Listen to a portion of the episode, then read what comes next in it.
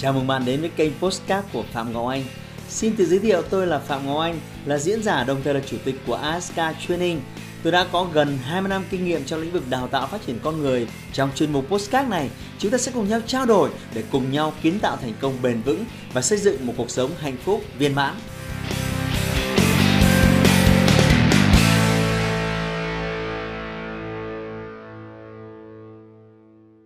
Chào mừng các bạn đến với ờ, series video uh, hỏi đáp uh, cùng fan. Hôm nay tôi có trích ra một cái câu hỏi có liên quan đến nợ nần, rồi tài sản và sức ép đau đầu từ phía ngân hàng và phải làm thế nào. Uh, bạn Nguyễn Du, bạn đang ở một cái nhà Ninh Bình và trong miền Nam thì bạn cũng có thêm một cái nhà nữa và hai hecta cà phê. Chắc tôi đoán ở Đắk Lắk, Gia Lai gì đây, chứ ở Sài Gòn thì chẳng không có trồng cà phê được. Và bạn ấy nợ ngân hàng 400 triệu. Và bây giờ thì không có khả năng trả nợ vì có tài sản nhưng mà không bán được. Vậy thì có nên là duy trì không hay là bán hết tài sản cho miền Nam để về quê ở? Chứ bây giờ thì vất vả quá. Tôi rất là thông cảm với nỗi niềm của bạn. Thực ra thì cũng nhiều người cũng đang vất vả như bạn sau cái dịch covid này. Chứ cũng không phải là riêng bạn vất vả đâu.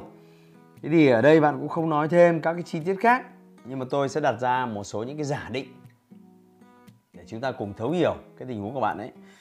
À, đầu tiên là bạn không nói về việc là bạn đang có còn thu nhập hay không. Thì tôi giả định của bạn là bạn đang không còn thu nhập và thậm chí là thu nhập thấp. Thì đúng thực sự đây là vấn đề thậm chí là vấn đề nghiêm trọng. Cái thứ hai là bạn chưa giả định là ngân hàng cho vay 400 triệu này thì à, cái lãi suất như thế nào và số tiền bạn phải trả hàng gốc gốc lãi hàng tháng ra sao, vay này là vay ngắn hạn hay vay dài hạn? Thì cái việc đầu tiên là tôi chưa biết là cái khả năng trả nợ đến đâu. Nhưng mà tôi nghĩ là trong cái giai đoạn khó khăn này thì đặc biệt điều đầu tiên là cần đối thoại với ngân hàng để cơ cấu lại nợ của bạn. Tôi tin rằng là có rất nhiều phương án cơ cấu tùy bạn chọn một cái giải pháp làm sao cho nó phù hợp. Phương án uh, cơ bản nhất là bạn xin lúc này chỉ có trả lãi thôi. Còn gốc thì treo lên 6 tháng một năm nữa trả. Thế thì tùy vào số tiền vay của bạn thì nó sẽ giảm đi được à, khá nhiều. Bây giờ ví dụ như bạn đang trả 20 triệu thì bằng phương pháp này thì có khi là giảm đi một nửa, chỉ trả à, chỉ trả lãi thôi. Thì đấy là phương án cơ bản nhất và ngân hàng nào cũng có cửa để cho bạn cơ cấu.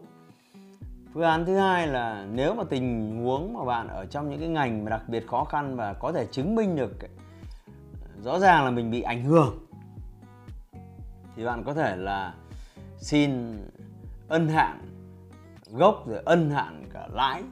Tóm lại là treo lên trong vòng 3 tháng 5 tháng 6 tháng, tôi trao cái gì đóng cả.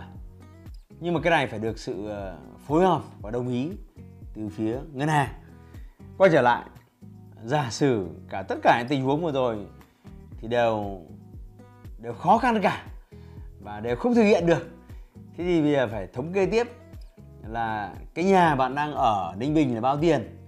Cái nhà mà bạn đang có ở trên miền quê ở miền nam ấy, là bao tiền? Rồi hai hecta cà phê này của bạn đang có giá là giá sao? Thì mới tính được. Và sau đó phải tính thêm là mỗi một năm năm nay, năm sau năm sau nữa, thì giá trị căn nhà của bạn ở Ninh Bình có tăng hay không? Giá trị 2 hecta cà phê có tăng hay không? Hay cái nhà ở miền Nam có tăng hay không? Thì mới làm căn cứ để tính được là cái 400 triệu này bạn đang phải trả 10 12% lãi suất một năm mình có nên tất toán hay không? Trong tình huống là bất động sản của bạn không tăng, cà phê không tăng cả hai cái nhà này không tăng và khoản nợ này thì vẫn đang tăng, thì tôi cho rằng đấy là phương án cuối cùng bạn cần phải bán. Thì bán như thế nào bây giờ? Thì tôi cho rằng là lúc này đúng là thanh khoản, bất động sản. Tôi nghĩ là ai cũng sẽ gặp khó khăn. Vì tiền mặt lúc này là khá là hiếm nên nếu bạn kỳ vọng thanh khoản bất động sản với giá cao, thì tôi cho rằng là khó đấy. Nhưng nếu bình thường, ví dụ như trước dịch, bạn tin rằng là bạn có thể tự tin bán cái này với giá 10 đồng, thì bây giờ sau dịch bạn đừng mong bán giá 10 đồng nữa, mà có khi chỉ 8 đồng thôi, có khi chỉ 7 đồng thôi. Thì kiểu gì chẳng có người mua kiểu gì thì thanh khoản được. Tôi sợ là bạn đang kỳ vọng. Bán với giá cao thì hơi khó để thanh khoản. Bởi vì tài sản đang mất giá và số nợ thì đang tăng. Bạn phải bán với tốc độ nhanh, chứ không hai thằng càng ngày nó càng xa nhau thì còn nguy hiểm nữa. Chưa kể, cái việc mà ngân hàng người ta đòi nợ, cái việc bạn bạn stress, bạn đau đầu vì nợ nần thì khiến bạn không có đầu óc nào mà kiếm tiền cả. Thì đó là những cái dữ liệu tổng thể. Tôi phân tích rất đa chiều và tùy vào tình huống cụ thể. Thì à, bạn cần phải tính toán à, một cách tổng quát hơn với những anh chị nào mà đang gặp nợ nần sau cái mùa covid mà có liên quan đến việc vay mượn ngân hàng. Thì à, tôi xin đúc kết lại, chuyện cơ cấu với ngân hàng là chuyện hết sức cần thiết và hãy chủ động đề nghị, hãy mở miệng ra để xin đề nghị. Rất rõ ràng, đừng ngồi đấy mà oai, đừng ngồi đấy mà sĩ xong rồi không đóng được tiền thì nó lại dịch chuyển nhóm nợ sang nhóm nợ xấu, sau này muốn vay thêm hoặc muốn giao dịch lâu dài với ngân hàng, nó cũng khó. Thứ hai là nếu bạn đang có tài sản thì bạn phải rất là quyết liệt.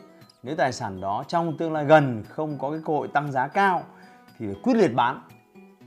Và phải bán với cái giá tốt thì tôi tin thì chắc chắn sẽ có người mua. Chỉ có điều là giá nào thôi là cái giá. Còn lúc này là lúc sẽ rất xót xa khi phải bán cái tài sản mà mình gìn giữ bấy lâu và mình mong chờ, mình đặt vào nó bao nhiêu hy vọng về việc tăng giá trong tương lai, bây giờ đã không bán được bằng cái giá kỳ vọng là còn bán với giá, người ta gọi là giá cắt lỗ, thì cái sự xót xa là không tránh khỏi.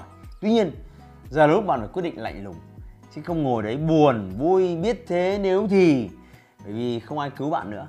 Nhưng nếu bạn có tài sản để mà thanh lý, tôi cho rằng đấy vẫn còn là một cái gì đấy may mắn, hãy lạnh lùng, hãy ờ, thông minh hơn và hãy chủ động hơn trong những tình huống ngặt nghèo này.